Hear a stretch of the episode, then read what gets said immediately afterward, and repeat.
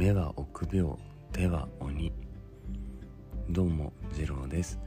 えー、今回のテーマはですね、えー、冒頭でお伝えした言葉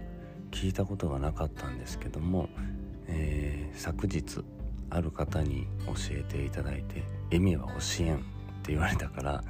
もうどういう意味なんやろうと思って自分で調べます言うて、えー、調べてみてあそういう言葉があるのかと思ったのでもし知らない方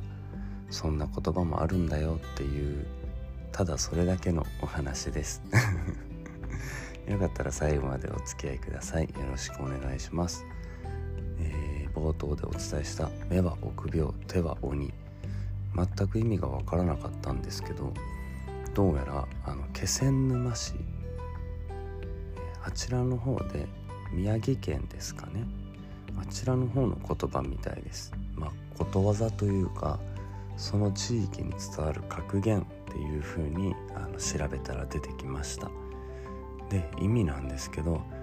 あまりの作業量に気遅れしそうな時もひとたび手を動かすと手は黙々と働き続けいつの間にかやり遂げる。だからおじげつかずにまず手を動かそう。というふうな意味だそうです。あなるほどって目でパッと見たその情報量の多さにああ嫌だなとかこれはいつになったら終わるんやろこの量の仕事はとかそういうふうに思うけどももうやるしかないしやってみたらもう手は鬼ってね。すごい何て言うんですかね今時な言葉というかこうちょっと怖い印象がある鬼っていう言葉を使ってですねもう黙々とやり続けて気づいたら終わってるよ。ってだからとりあえずやろうっていう。なるほどと。まあでもねやらないとしょうがないですからねっていうのをこういう言葉でね表現する地域地方まあことわざがあるのだあるんだなと思って、知らなかったからちょっと一つ賢くなれた次郎でした。ね教えてくださった方ありがとうございました。まだまだ知らないことがたくさんあると思います。僕僕自身。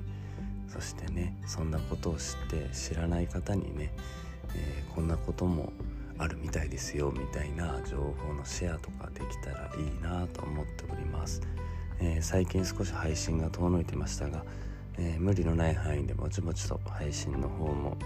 え再開できたらなと思っておりますのでもしよろしければお付き合いしていただけたらなと思います。はい。では今回は、えー、目は臆病手は鬼」ということわざについてお話しさせていただきました。ではまた次回。